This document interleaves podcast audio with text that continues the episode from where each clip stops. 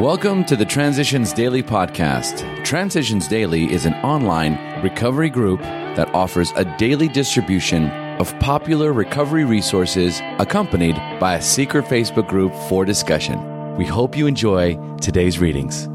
This is Transitions Daily for May 15th, read by Scott B. from Detroit, Michigan. AA Thoughts for the Day Conflict. My conflicts went right on mounting because I simply loaded with excuses and refusals. When these troubles had finally exhausted me enough, there was yet another escape. I would commence to wallow in the bog of guilt. Here pride and rebellion would give way to depression. My main theme was always how god awful I am. There was never a decent regret for the harms I had done nor was there any serious thought of making such restitution as I could. The idea of asking God's forgiveness, let alone any forgiveness of myself, never occurred to me. My really big liability, spiritual pride and arrogance, was not examined at all. I had shut out the light by which I might have seen it. Bill W., Language of the Heart, page 257, 258. Thought to consider. Simply asking for help seems to be a help in itself. Acronyms. How. Honesty, open-mindedness, willingness. That's how we do it. Just for today. Disease from the three legacies of Alcoholics Anonymous. We know, of course, that the alcoholic is a sick person. That is a very simple phrase. It is today a phrase that is widely and generally accepted. And yet you and I know that it was not long ago that the alcoholic was regarded as a nuisance, a pest, a person who could snap out of it if he really wanted to. He was regarded as a spoiled brat, a no good. Today we know that he is an individual who is sick, and we know that he is sick in an area of which our understanding is perhaps the least of any area in medicine, namely illness of the emotions. Dr. W. W. Bauer, 1955, Alcoholics Anonymous comes of age, page 239. Daily Reflections. No God, no peace. It is plain that a life which includes deep resentments leads only to futility and unhappiness. But with the alcoholic, whose hope is in the maintenance and growth of a spiritual experience, this business of resentment is infinitely grave. Alcoholics Anonymous, page 66. No God, no peace. No God, no peace. As Bill sees it, AA's school of life. Within AA, I suppose, we shall always quarrel a good bit. Mostly, I think, about how to do the greatest good for the greatest number of drunks. We shall have our childish spats and snits over small questions of money management and who is going to run our groups for the next six months.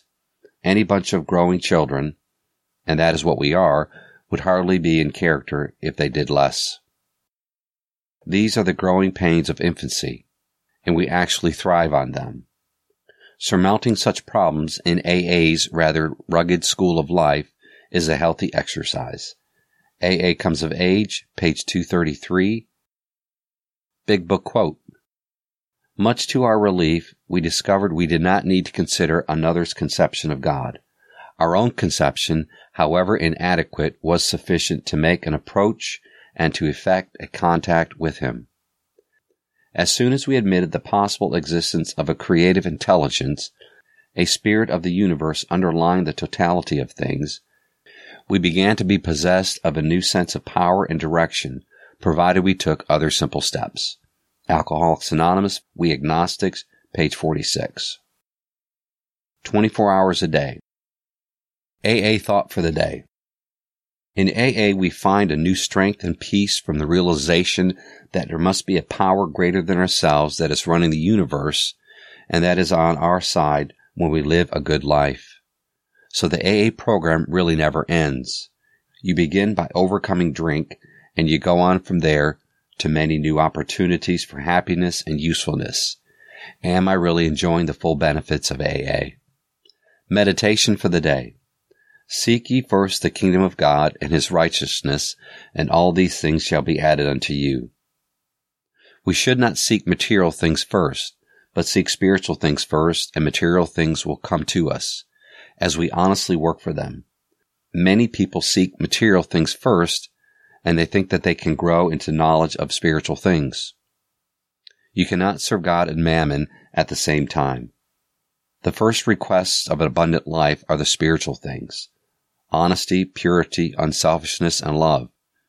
Until you have these qualities, quantities of material things are of little real use to you. Prayer for the day. I pray that I may put much effort into acquiring spiritual things. I pray that I may not expect good things until I am right spiritually. Hazelden Foundation, P.O. Box 176, Center City, Minnesota 55012. My name is Scott and I'm an alcoholic. We hope you enjoy today's readings.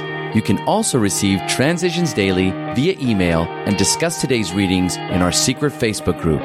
So for more information, go to dailyaaemails.com today.